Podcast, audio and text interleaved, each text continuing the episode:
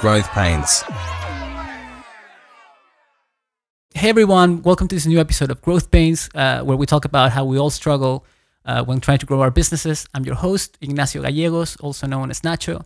Today, we'll be talking about topics such as disrupting industries with traditional mindsets, having more good ideas that you can implement, hiring at speed, and finding time for yourself. My guest today is Lubomila Jordanova. She's the founder at Plan A, a Berlin based startup that is helping companies measure, reduce, and report on their business carbon footprint using science and machine learning. So, welcome, Lubomila. How are you? Hi, I'm doing great. I'm doing really good. Do you want to add something to that bio? I think from all the guests I've had, uh, I'm really happy to have a guest that is trying to change the world for the best because uh, uh, not everybody in the software industry aims for that. So, do you want to add something to what you guys do with Plan A? That would be really interesting. The philosophy behind Plan A is uh, to enable individuals and businesses to act on climate change. And how we do this is through the different tools that we have developed. We have the software that you mentioned. We also have a huge community uh, where the different actors, the different stakeholders engage with one another to push forward and faster uh, this change that needs to happen in order for our planet to be healthy again. Yeah, yeah, super cool. I, I I, I was looking you guys online and, and it's really interesting uh, to to see how the software can really accurately predict uh, all of these really complex things right? It's, it's not that easy. And and the first step like all of us that do software that measure something the first step is measuring to to change anything. So it's a really cool product. Um, to get it started i want to start with a little bit of a true or false which in your case is a bit more focused on the environmental stuff but i wanted to hear your take on some of these. So just short answers and, and we can walk through to, to the pains. The first one so, trying to convince people about the importance of climate change with apocalyptic statistics does not work. True or false? True. True. you couldn't wait for that one. Uh, tell me a little bit more about that because that's all we hear, right? We're going to get flooded and I'm going to lose my property and all that kind of stuff. For the many years now that I've been dealing with this topic, I've learned a lot about the mindset of a human, the psychology of a human, and um, what motivates us and what empowers us is the idea that uh, we have the capacity to change something. And how can I empower you if I tell you that there's this huge wave uh, of different natural disasters coming yeah. your way that is physically bigger than you, metaphorically bigger than you? Um, you can't. Um, and people get excited by the idea that they can be part of a change. And as long as you give them the right tools and the place, the, the space where they can work with one another, then yeah. they become um, essentially the power that we need to address climate change. So we work only with positivity, and this has been since day one what Plan A offers. Yeah, I think also because basically what you say there is that you know people think like if i'm screwed anyway why bother right? Like that's that's one notion. But you know what's what's interesting of what the times we're living in right now is that with this pandemic like we have been given ways to help right? Like we say hey wear a mask whatever you can do to help. And you still see people that just say yeah i know better right? And uh, and it doesn't do anything. So i guess you you're gonna you face that anyways right? A little bit with with climate change. Do you see a lot of people that are still thinking this is hocus pocus and hoax and whatever they can think?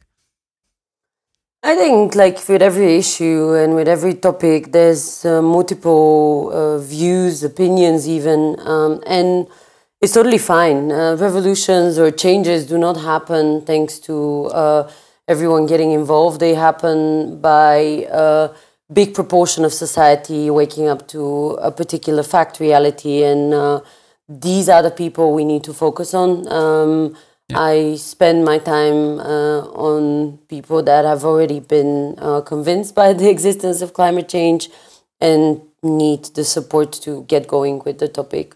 Yeah. Okay. Let's go to the second one. So it is possible to connect purpose and business. True or false? True. Do you deal with that a lot with the companies you work with? Do you think they are, or well, here's the thing, right? So well, we're going to get to it a, a bit more in, in, depth in the topics, but I, I think it is possible to connect them because you can tie the business results to the purpose, but not because the purpose is as important as the business. Or, you know what I mean? we're still on the verge between understanding whether uh, purpose came first or the profit came first, like kind of the chicken egg problem in business. Yeah. Um, and the businesses that have decided that purpose should be always part of what also defines profit uh, are the ones that have aligned to the needs of their employees, to the needs of their customers, um, and also to a more um, kind of purposeful existence that contributes to a bigger good. Um, I think that in 10 years' time, uh, we're going to be seeing no other businesses than those that combine these two elements. Uh, but for the time being, I guess uh, there's still um, space for uh, solely profit to be a driving uh, source of factor. And it's understandable because these are the fundamental elements of a system that has been built over decades. Yeah. Um, so now going through the shift is obviously taking uh, some time, I guess. Yeah, of course, of course. Okay, the the next one: growing a tech business, a green tech business, is no different than any other B two B software business. True or false? Mm, true, but uh, so uh-huh. I would definitely say. Uh, yes, you need to focus on the metrics. You need to focus on exactly these elements that make a SaaS business successful. Uh, but you also need to understand what kind of externalities come from your business. A true, successful, and also impactful in a positive manner green business is one that understands all the elements of its existence and how they potentially could have negative negative side effects. Um, I'll give a more practical example. Um, as a sustainable uh, SaaS business, we need to be looking into designing our product sustainably, making yeah. it less um, emission heavy, uh, less energy intensive. Uh, um, and these little elements go on top of the usual metrics that you ask for uh, yeah. When you talk about software businesses. Yeah, it's crazy. I mean, even even for software that is not aimed towards environmental benefit, right? Like like usual software, a lot of your large customers are just calling in and saying, "What are your policies with the environment?" Because I cannot have any vendor attached to my business that doesn't have any good green policies, right? Even if you do something completely different as you know whatever kind of software. So it's definitely becoming a trend. Okay, the last one.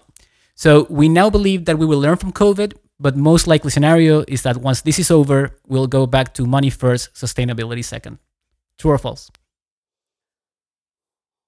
I think this year has been a pivotal um, moment in the human history, uh, allowing us to see through a different lens the opportunities and also uh, challenges that we face as a society. Uh, COVID has not been only COVID. COVID has also been uh, a moment when we've reduced by over 7% the emissions on the planet. It's been um, a time when we decided uh, to test ourselves in uh, kind of improving. There hasn't been a time uh, as of such in the last decades that people have asked for so much um, help in terms of kind of growth and development. so I wouldn't think that we can ever go back to whatever normal was uh, mm-hmm. because it's not going to be possible. Um, I definitely think that there is a lot of need in people's minds for a bit more freedom, and we're definitely going to reclaim that. Uh, probably going out, traveling a bit more, uh, and so on, which is absolutely within the expected realm of activities. But normal is never going to exist because sustainability took a big place of 2020 in terms of discussions. There was a moment when uh, we could have still be debating whether sustainability was going to become um, a fad, yeah. the next thing that disappears. Uh, but I would say post June, uh, post the announcement of the Green Deal, post a few other uh, political and also business moments, uh, this is not possible. Yeah, there's no point of return already, right? It's already too Absolutely, much of an yeah. impactful change. All right. So let's start before we dive in the pains with talking about one thing that you think that you are really bad at, that you consider that you're really bad at when it comes to work. Um, I think finding still a balance between uh, what is a successful, good amount of workload per day. Uh, yeah versus what is not is still somewhat of a challenge for me. I always think that everything is a priority, and um, this leads to a lot of working over the weekends. It leads to basically losing aspects of the balance that I believe are quite necessary for a human to be healthy and happy and stable and balanced.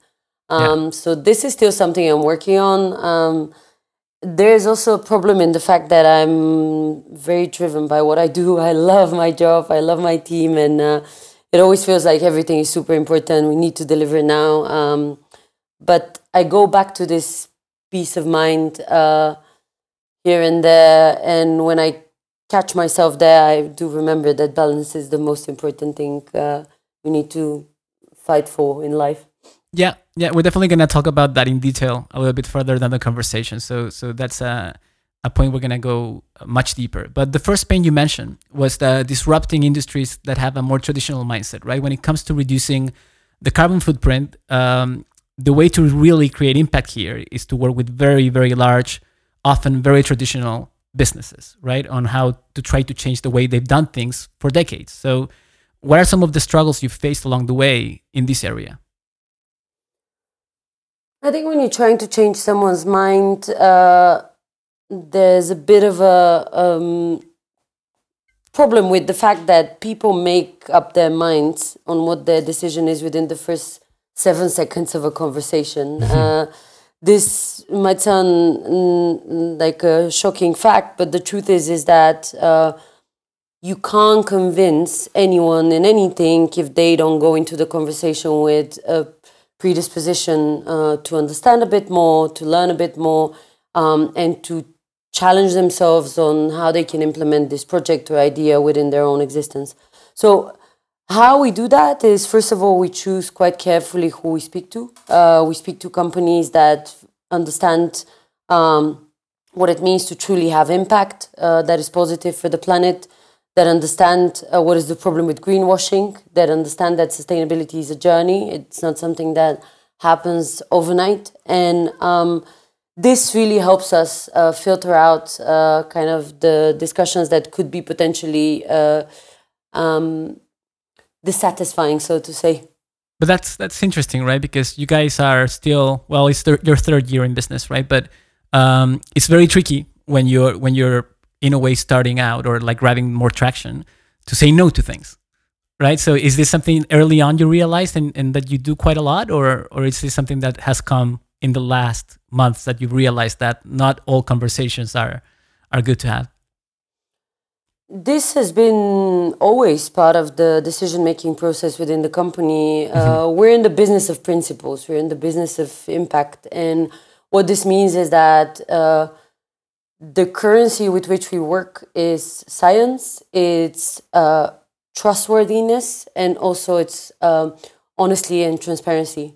Uh, if we decide to position ourselves somewhere uh, further than this, or say yes to opportunities that are not in alignment to these uh, four principles, uh, we are most likely going to go out of business uh, in a very short amount of time. Um, yeah we prefer to take this road. It's the longer one. It's the more um, challenging one, uh, but it's definitely the one that is uh, leading to the best results for people, uh, planet, and also for planet itself. What about opening those first doors, right? Because I, I can see all of you guys are really young people. Um, and and you know social proof is everything in the software. You want to say, hey, these guys all come from PhDs in Harvard. They all work with the most amazing scientists in the planet and blah blah blah. And here you get a, a group of young people from Berlin saying, "Hey, we have this software." At the beginning, it might have said like people being like, "Who the hell are you?" Right? Like, how was that first stage of opening those doors? How did you guys get through? I think there's always been on the Plan A team a lot of credibility because, first of all, we've always had scientists, uh, yeah. and they come from these uh, universities yeah. that are the most reputable on the planet. Uh, and the second element was that uh, we've worked really hard to get where we are. Uh, we have been able to uh, define quite clearly um, an agenda, and we studiously followed through uh, basically throughout the years this agenda to understand a bit better, like how we can help companies, how it can be more impactful. Um, and after the first few clients, which then you can use as a reference point as well, um, people started recognizing that there's a lot of uh, quality, there's a lot of commitment in our product, uh, which is what at the end of the day, if you really want to have impact, is you're looking for. Yeah, yeah, I can imagine that, you know, coming in these early meetings and just talking about algorithms and, and, and software might have been tricky, right? Because when, when, when these corporates think about reducing their carbon footprint, maybe the first thing that comes to mind is not a piece of software or it's not an algorithm. Or was that more, you know, was, was it easier than you thought? Or what people were like, okay, do we really need an algorithm to tell us how to do this? Was that a, a barrier you had to break? We offer a lot more than a software. Plan A's uh, product offering includes a community, it includes a software, but also uh, a human touch to the experience of becoming more sustainable. Uh, we have embedded in the whole user experience a really clear uh, path for success for our clients, making sure that they have the comfort that with this maybe uncommon or an unclear topic to them, um, they have a partner that is there to help them, uh, which is a bit different than simply logging in somewhere and then you're out uh, yeah. after you've calculated some emissions. It also makes it tricky in terms of scalability, right? Like you guys, in a way, every software company tries to add a lot of value with their people, with their with their entire community, and so on. But as you scale, uh, and you don't want to have to hire. Well, maybe you do, but sometimes you don't want to have to scale uh, in a one-to-one ratio your customers with your people, right? You want to have hopefully a 30 people company for 2,000 customers. You need to like rely that more and more to the software. Is that something that you guys are aiming towards, or do you feel like you're always going to be a bit of a consultancy on the side? We've stopped with the consulting for a long time now. Uh, yeah. Our software is sophisticated enough to be able to do complex work uh, without the need for people. Yeah. Um, the scaling in terms of people is on the community side, and this is where we are growing rapidly. And once you build a solid and uh, really engaged community, uh, they essentially become your ambassadors. They become uh, your representatives if in times when you're not there.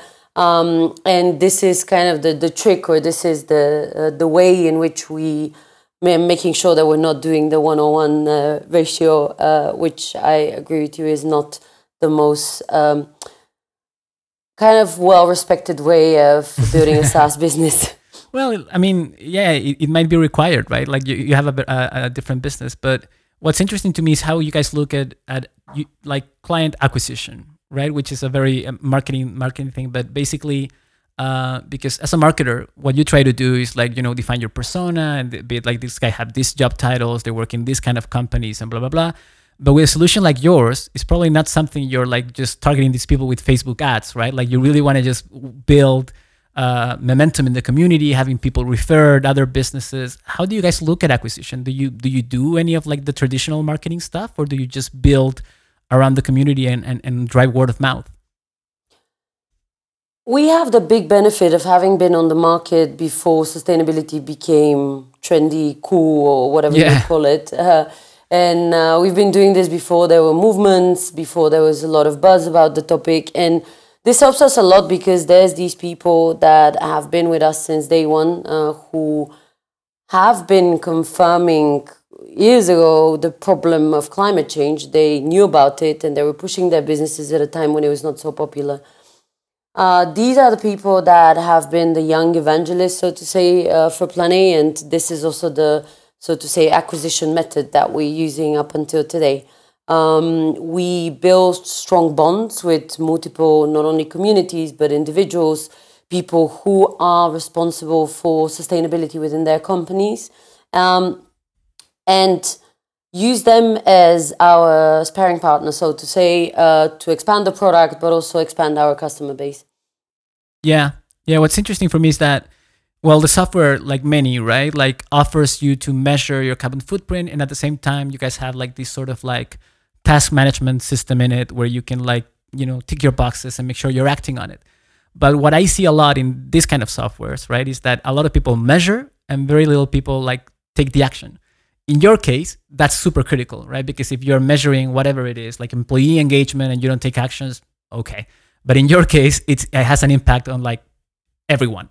So, um, do you see customers getting stuck at that stage, right? Because it requires so many stakeholders to be aligned, it requires multiple people and blockers. Do you see people being like, okay, amazing, we're measuring everything, this is fantastic, but when it comes to taking action, just going flat? If you are familiar with the science behind emission calculations, you would know that. Uh, sustainability is everyone's business, and sustainability is the result of the engagement of multiple stakeholders within the company. And uh, also uh, with the engagement of stakeholders that are outside of the company, because your scope three is actually your suppliers and yeah. uh, your investments, uh, leased assets, and so on. Um, by having understood this is day one, we have embedded this kind of logic into the product uh, where uh, multiple people uh, can claim a part of the transformation or the change that is happening uh, by the use of this product and uh, results in essentially the implementation of sustainability uh, mindset and measures within the company. Um, the people that get stuck normally are uh, people that haven't uh, gotten the buy-in from the management, but for having the possibility to use our product management is crucial. So uh, there's also kind of a filtering element there as well. Um, we just get basically everyone involved, and this is how things uh, happen. Uh, yeah. We empower basically all the different stakeholders to make sure that uh, sustainability happens on a fundamental level rather than on a superficial one. Yeah, and also I guess you know, like as much as you want everybody to care, also some people care more about what it makes them look like. Like so, so, so one of the questions I had for you, and this one might put you a bit, a bit on the spot, but do you think that big corporates are truly interested on reducing carbon footprint, or they are seeing the PR benefit of reducing carbon footprint, right? Because it's it makes you look great, and in a way, there's even business cases, and you, as you said, maybe in ten years from now, you will not be able to exist if you don't adapt now. Uh, but today, do you think it's more of a PR move, or it's like a true care for for for sustainability?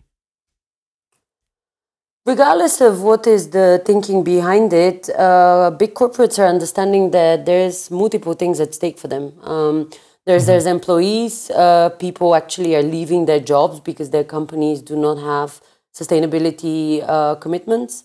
Um, there's their customers. These are the people who are asking for sustainability lines of products and so on. Um, you can take multiple examples from fashion, from cars, anywhere. And then the final aspect, which probably is uh, quite key, is um, investors uh, and then also regulators um, regardless if they're doing it for um, having concern for the planet uh, or for the future of their kids, uh, or because they feel pressured from these other stakeholders, the end sum is yeah. good for the planet. And this is what we care about. Where we don't get engaged and where it gets problematic for us is when you have. Uh, fake commitments, uh, which are uh, these greenwashing practices that unfortunately, even up until today, we see in big chunks. For example, um, without going into too much depth about the science, carbon neutrality is quite of a complex uh, moment in a company's history. If you really want to get to a carbon neutral moment, um, mm-hmm.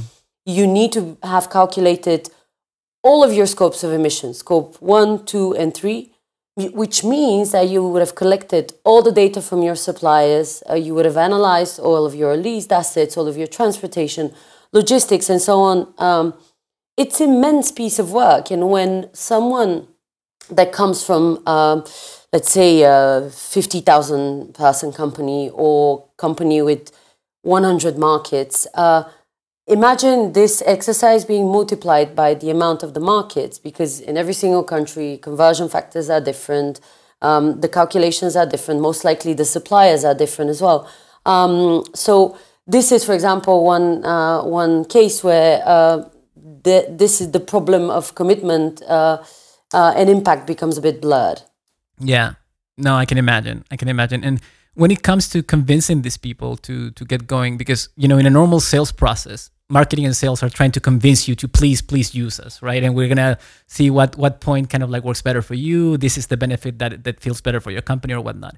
Are you guys in that train or do you feel like if there's no interest then then we don't have interest either? Because there's a pressure to grow your business right? And you want to acquire new customers.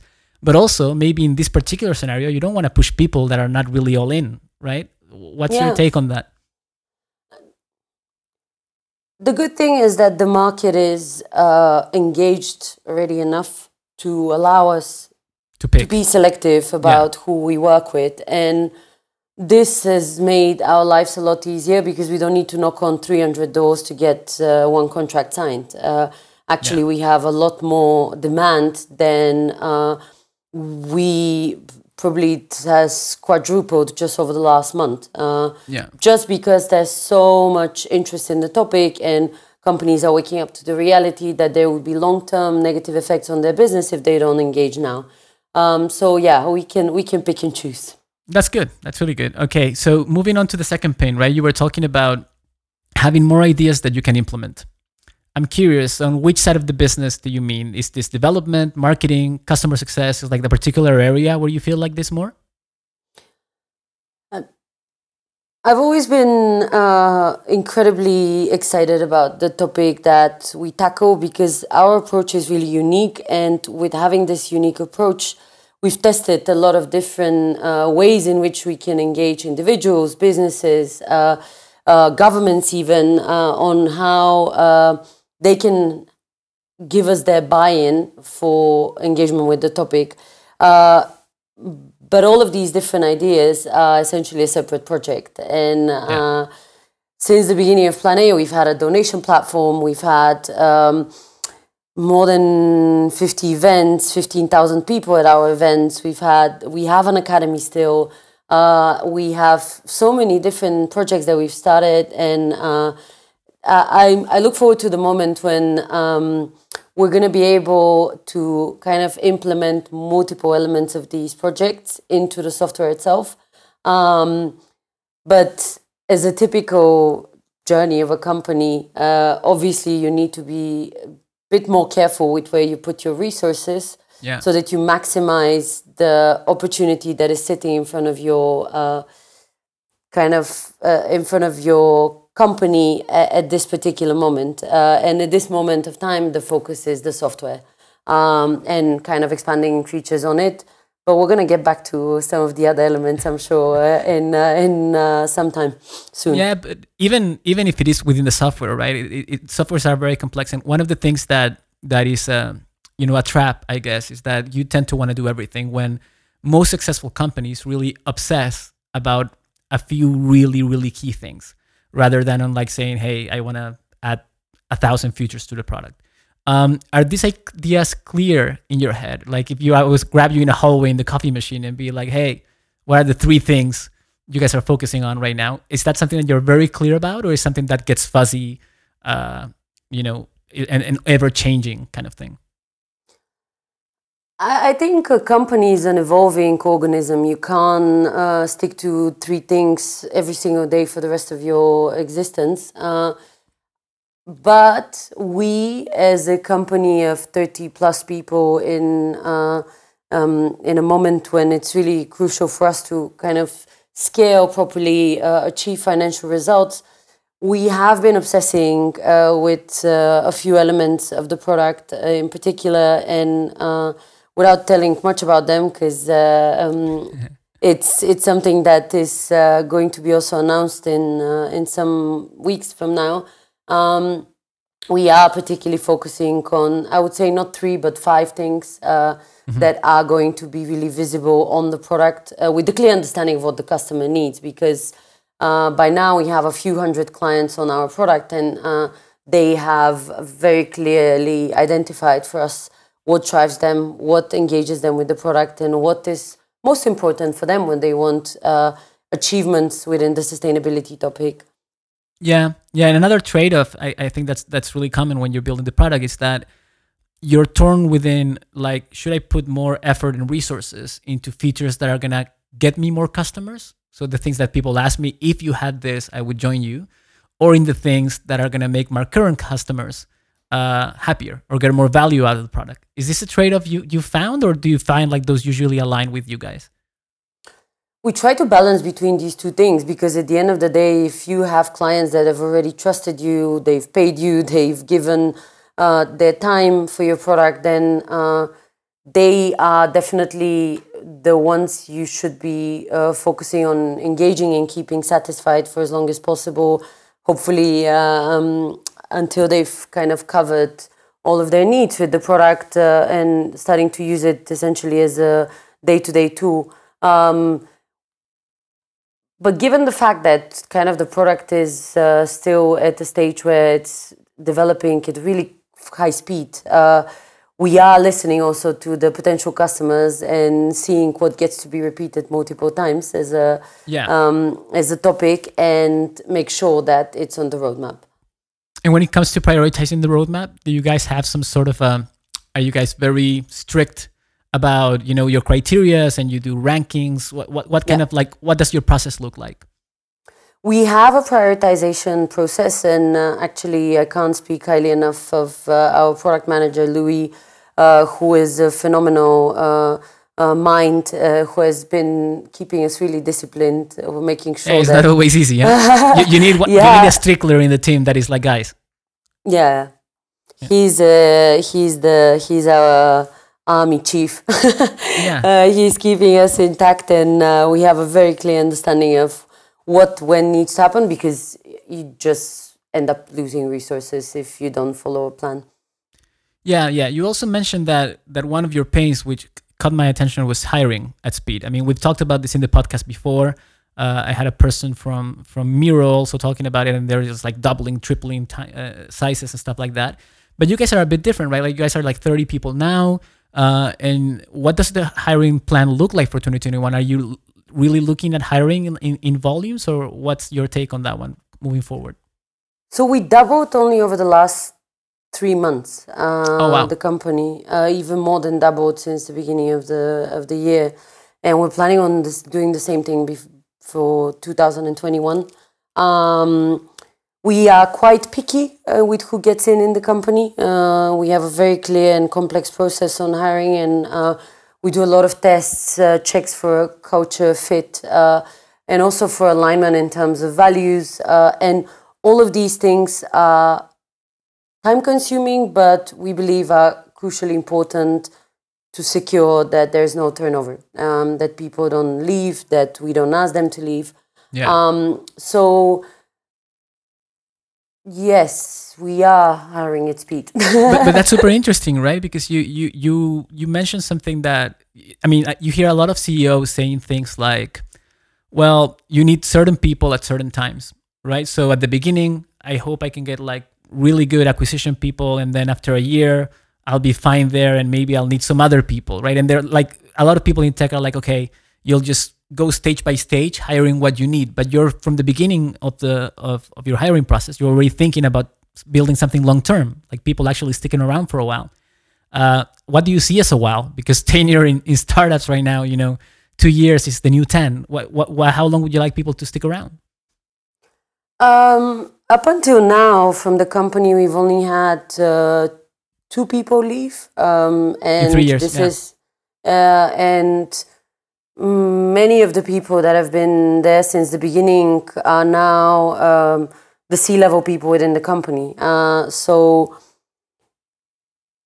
for what we're building, it's really crucial to have an understanding of longevity because the product we are aiming on building is one that would serve companies for decades. And uh, this is the mindset that we have embedded into the product development uh, and kind of the setup also of um, our features and the product roadmap, but also in the hiring process because I think the best companies that I know of, and I'm sure you also have experience with uh, all of the people you've spoken with um, and you've worked with, are the ones that understand what long term thinking means and how the evolution of this long term thinking uh, and engagement on a long term basis, in terms of people, in terms of product development, uh, leads to quality. Um, so, this is how I think about it. Um, happy to be uh, disagreed with, but that's uh, no. at least the mindset of Plan A. No, I actually really agree with you. I think it's a but it, but it's a common widespread thing that people are you know became commodities at some point, and people were just changing people like they were changing shoes. And I, I definitely, if I were in your shoes, I would try to build something a bit more longer term. I think that's that's the right way. Um, what about because we're talking about business versus purpose, right? And and when it comes to people, there's also that debate about skills versus culture right and very often you can find you know that brilliant jerk or people that are really good at what they do but are not that great to be around um, how how do you balance that how important you know is culture more important than skills to you is it the other way around is it 50-50 how do you see that I think people end up working together better and end up showing more of their skills only if they're in an environment where they're being respected, they're given space uh, to grow and also to put out their own ideas, uh, but also where there's also engagement and uh, where there is alignment between the different mindsets. When it comes to culture for Plan A, this is something really crucial. Um, we haven't taken anyone on the company uh, team uh, if they don't have a true concern for the health of our planet. I don't like working with jerks. I think uh, it makes your life complicated. It makes yep. you angry. It makes you annoyed. Uh, I don't have time for that. I don't think anyone should have time for that. Uh, and we believe that there has to be a good balance, like between the skills and the culture fit. Um, and we've seen it through interview processes where someone comes with the perfect CV but ends up just being uh, disliked because they have too much ego. Yeah. Uh, these are things that don't work in Plan A. And um, like with every company, we have our own uh, kind of way of being, mindset, quirkiness, uh, weirdness, even you would call it. Uh, ours is focused on uh, kindness, sense of humor, and also ambition. Yeah, but that's really good. And and I think one of the other challenges is that, you know, the interview process is fairly short. Like even if you do it over two months, three months or whatever, the the time you get to spend with that person really it's like I don't know, three, four hours tops before they come in your company. And in an interview, everybody's kind of playing a role, right? You're kind of like being your best self and you're not gonna get mad in an interview or you're not gonna be an idiot over an interview. So if you see red flags uh, have you hired somebody and seen red flags in the first month, in the first two, and pay no attention? Because in my experience, uh, I always tend to think like, oh, but I can coach them. Everybody can get better. Everybody. And at some point, I've learned with experience that when you see some red flags, but, specifically about culture and other things, it's better to pull the plug as soon as you can and just find the better way for everybody and say, hey, you're not for me. We're not for you. We'll help you, whatever it is. Have you been in this position? And if not, I think you probably will be as you double your team. Uh, what are your thoughts on that? Are you are you quick on on reacting to those things, or are you one of those people that feel like, "Ooh, I can change them," and then ended up regretting it a year after? I don't think it's uh, my job or uh, the job of anyone on the team to try to change people in a, a, fundamental way where you turn them from someone that is negative into positive. Uh, mm-hmm these are elements of work that uh, have to be uh, part of your maybe journey as a uh, as a young professional. Uh, but for the environment that we're building, we prefer to not even hire these people, which have shown red flags during the interview process. We have the amazing benefit of uh, always being overflooded with a lot of um, applications, applications, even speculative ones uh, and quite often from people that are um, really interesting profiles, um, which allows us to actually pick uh, quite well people that have a good balanced character, one that is uh, without ego, without uh, disagreement element where you're constantly negative. Uh, yeah. Um, and these are the people we prefer to prefer to take. So far so good i would say. Uh, you haven't had that what, yeah. uh, because it's tricky right? Because in in the interview is one thing and and sometimes you see zero red flags but then as month two or month one you start seeing some and then it's like you know people feel this pressure of like well do i want to tell everybody that we have to start hiring from scratch and look like an idiot for hiring the wrong person? Right? Also how it makes you look in the organization. It's okay i'll just stick to it and and and, and coach that person.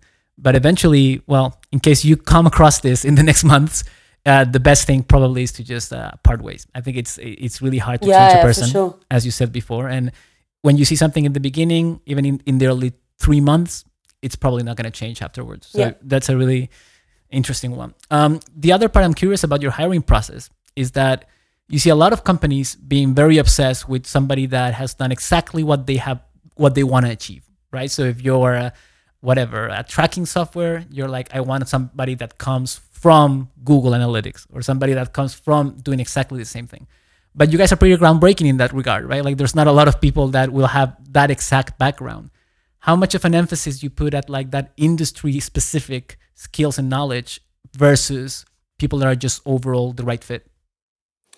So one thing that is super important for our work is uh, a lot of expertise in the science of climate change. Uh, We've secured this by setting up a, a climate uh, change team, a science team uh, that has been there since the beginning of Plan A. Um, and they have really niche experience that is exactly related to carbon accounting, that is exactly related to carbon reduction, people with PhDs on the topic, um, expertise in certification, expertise in reporting uh, from World Bank, UN, and so on. Uh, so this is where we've been really particular and specific in terms of hiring. Uh, For the rest, it's at the end of the day a SaaS product. So what we've have needed is a CTO that understands really well how to deal with like a lot of data, how to deal with uh, um, machine learning.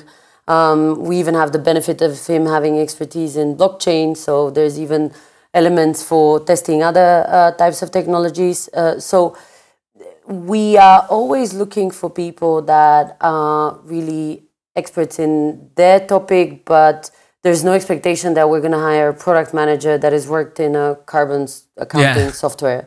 Um, but a product manager that works with a lot of data, we have one. Uh, a, a product manager that works with uh, um, software as a service products, we have that one. So uh, this is kind of the way we've been thinking about it. Uh, specific knowledge to the specific uh, topic uh, and challenge that is ahead of us, which is building a software as a service platform for carbon accounting and reporting.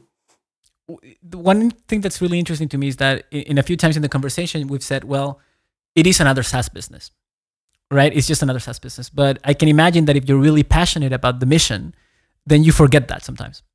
Uh, in, in your job as a ceo have you forgotten that sometimes? Have you been like just like completely for example making decisions that are not the best for your saas metrics but they are the best Mhm. for the environment or whatnot, right? Like that when I don't know how you guys are funded or, or whatever, but at some point, if you get more money in or something, then you're gonna need to become more of a CEO than a planet saver. Have you been in that position where you forget about it sometimes and, and go Captain Planet before going a CEO?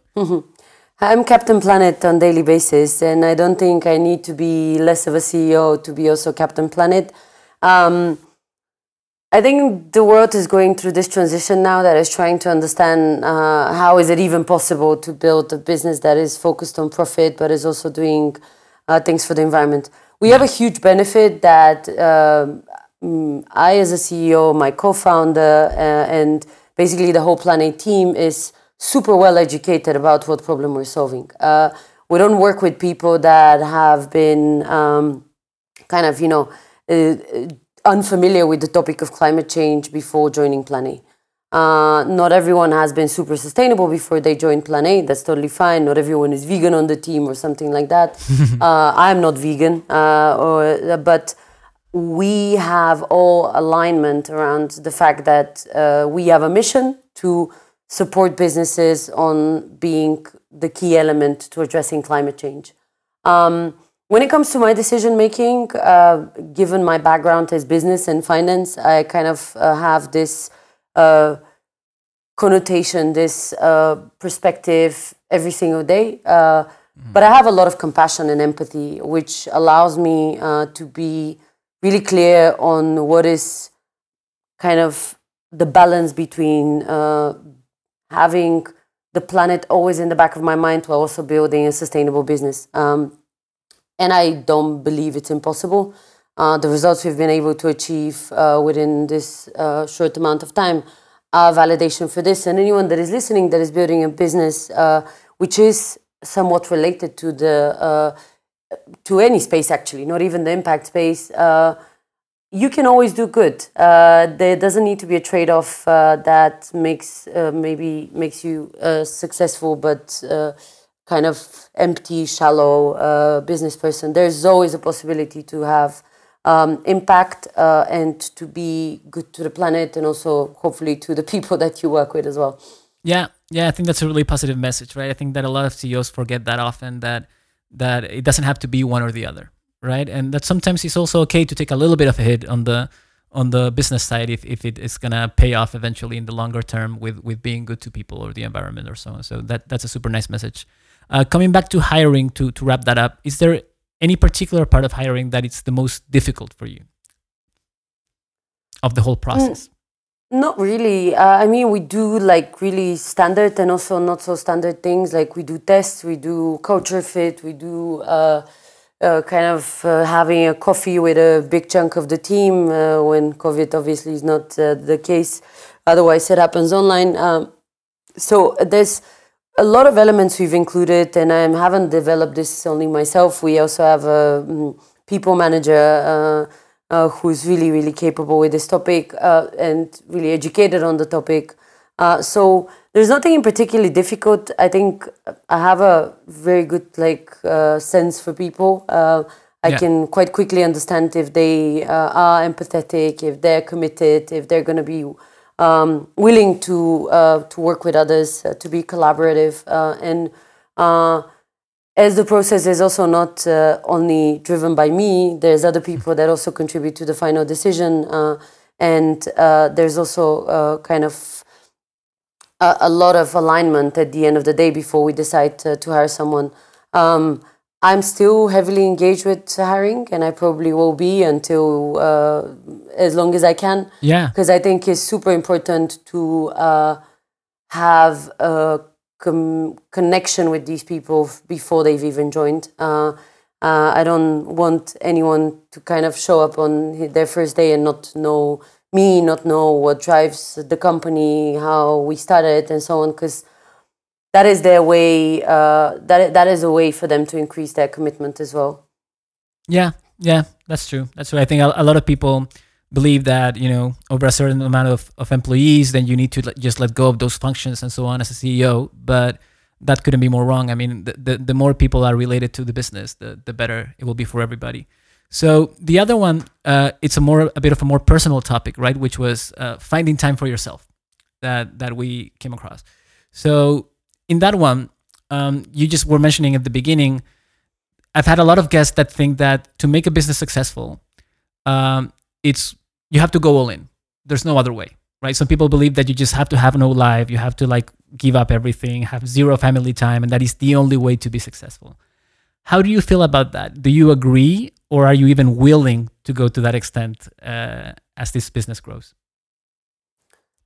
I think I've already gone to this extent. I mean, yeah. uh, but uh, uh, except for the fact that I do have a, a, fantastic personal life in terms of you know I'm happy, I'm uh, committed, and uh, I dedicate a lot of time to my relationship, but when it comes to working hours, it's just mental.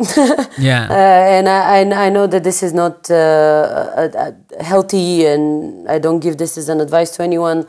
Um, but it's quite exciting to be seeing results from your work, and then this kind of motivates you to work further. But there's kind of the side effect that you end up maybe working a bit too much and um, not eating always healthy, not uh, doing enough sports.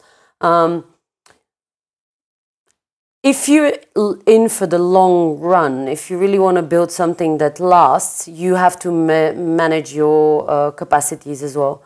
Yeah. Uh, this year, I definitely have uh, given a lot of my time uh, to the company, and I'm super happy because it has driven a lot of amazing results, and we have amazing people that have joined the company. We have stability financially and so on. Uh, so it has paid off, but uh, I am definitely finishing 2020 with uh, commitment to uh, develop a few new hobbies and uh, do uh, sports basically four times a week. So you can check me on that at the end of 2021. yeah, yeah, I have to share your your stats uh, with the listeners of the podcast. Your uh, running Absolutely, stats yeah. and everything. Okay, cool. What about you know because yeah, I mean in general people are passionate about their businesses. That's why they start them. But you're particularly passionate about it because it's yeah, it just has an impact on humanity as a whole, right? It's such a bigger issue than just I don't know. I love marketing or whatever, right? It's just much more important do you think that also affects that that you know like when you're thinking about putting in that extra hour that extra four hours you're just always thinking like i could make an impact or do you is, is the environment that's pushing you in that direction is it the business How, do you think it gives you that extra push as well There's a bit of a, a problem that I've created for myself that uh, in the spare time that I find for myself and uh, that I'm at home, I uh, quite often dedicated to further educating myself about climate change and watching documentaries, reading books about it, Yeah. which kind of gets me even more stirred up and I want to be doing more. Uh, I, I guess uh, there's a mm, there's a level of uh, commitment, but mainly there's just a lot of work. Uh, and uh, it's not that I am not able to delegate, uh, quite the contrary. I have a fantastic team working really closely with me. Uh, but the problem is that there's just a lot. yeah So I, I think uh, um, there's definitely a few people joining, specifically um, my team and also the sales team, which I work really closely with in the coming months. And maybe the workload is going to decrease or at least like be a bit more balanced. But um, the main reason why I add this extra hour or two or five is uh, because there's just a lot that has to be done. What- uh, that's the simple answer. What about your your expectations of employees right? Because usually in a in a regular business like yeah sure there's a lot of founders that that that kind of expect that everybody will put in the same hours and and you're like well you know if if the business gets sold for x million or whatever they are not the ones getting rich. It's uh, it's you. So it, it's a bit unrealistic to expect that kind of, of of commitment from from from employees. In your case you know, maybe your business is not looked at it the same way. You're not looking at it as an exit or like people just getting stuck in it or, or IPOing. You're actually having a bit, bit of a deeper mission. Uh, what are your expectations with employees? Are, do you expect them that they also pull out the, the all nighters and that they get used to that rhythm because this is the way it is? Or are you a bit more careful with not burning them out? Uh, uh, I want to make uh, it clear because the building a sustainable business and a green tech business doesn't mean that we we can't go for an IPO. True. Uh, I was, I was, uh, actually, there's, there's one that I know here in Amsterdam that's doing it right now. That's uh, EVBox. Yeah. So I was, yeah, and I think it's uh, it's really important to say and to anyone that is building this kind of business to know that the rules of a normal business apply to you as well. It's not, uh, and this is what we're aiming for, especially the moment when you get venture capital money in the business. This is kind of part of the deal as well. Uh, so um, we are looking for this uh, kind of uh, growth and development.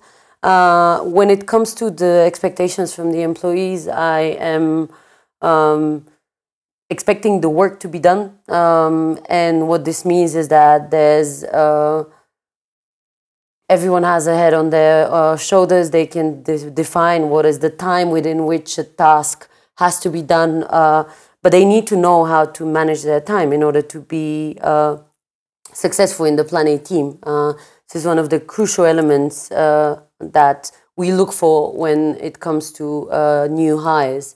Um, burnout is something that we don't like, uh, and we actually have a lot of balancing uh, activities, so to say, that are organized by uh, by me, by our people manager, by the operational team, uh, that make sure that the team stays sound and happy uh, on daily basis. Uh, we always just speak about get your work done, um, and it kind of you know it kind of ends up uh, uh, leading normally to the results that we're looking for um, because we have selected the kind of people that know how to uh, manage their time well, how to learn quickly, and to adapt quickly.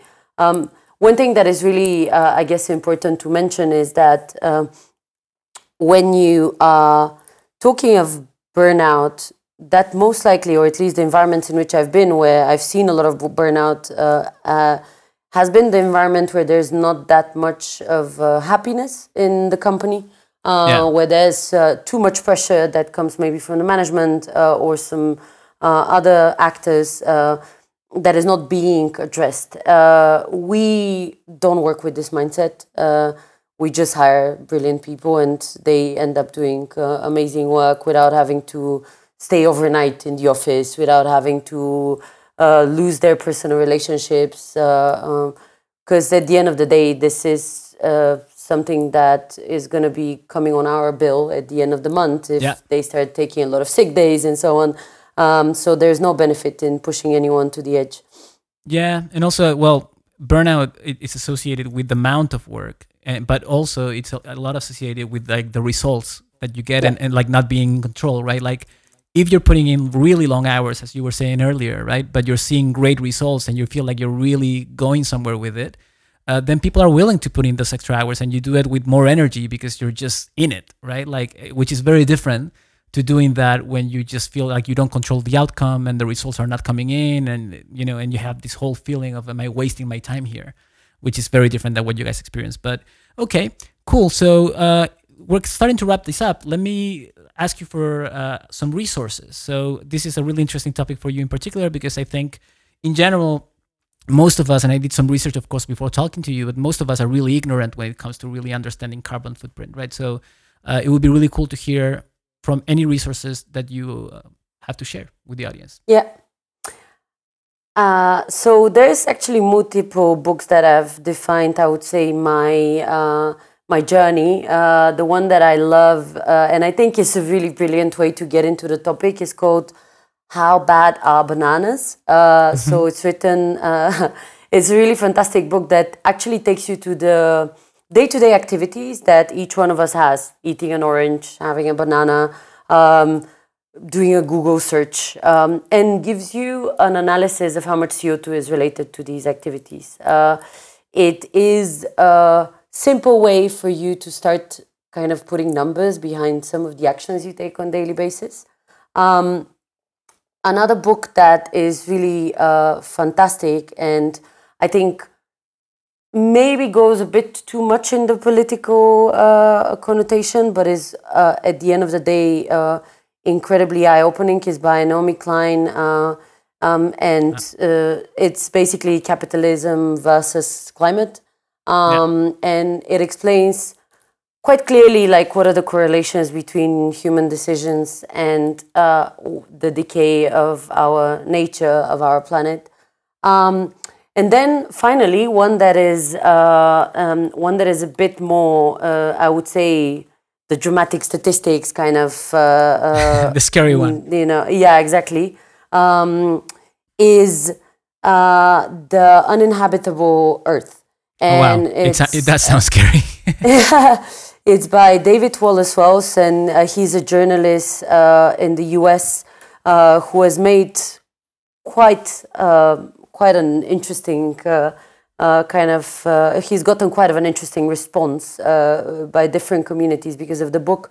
Um, the book basically takes you through what's happening in the next decade, in the next 20 years, 30 years, uh, if we stay on the same track that we're, st- that we're on now.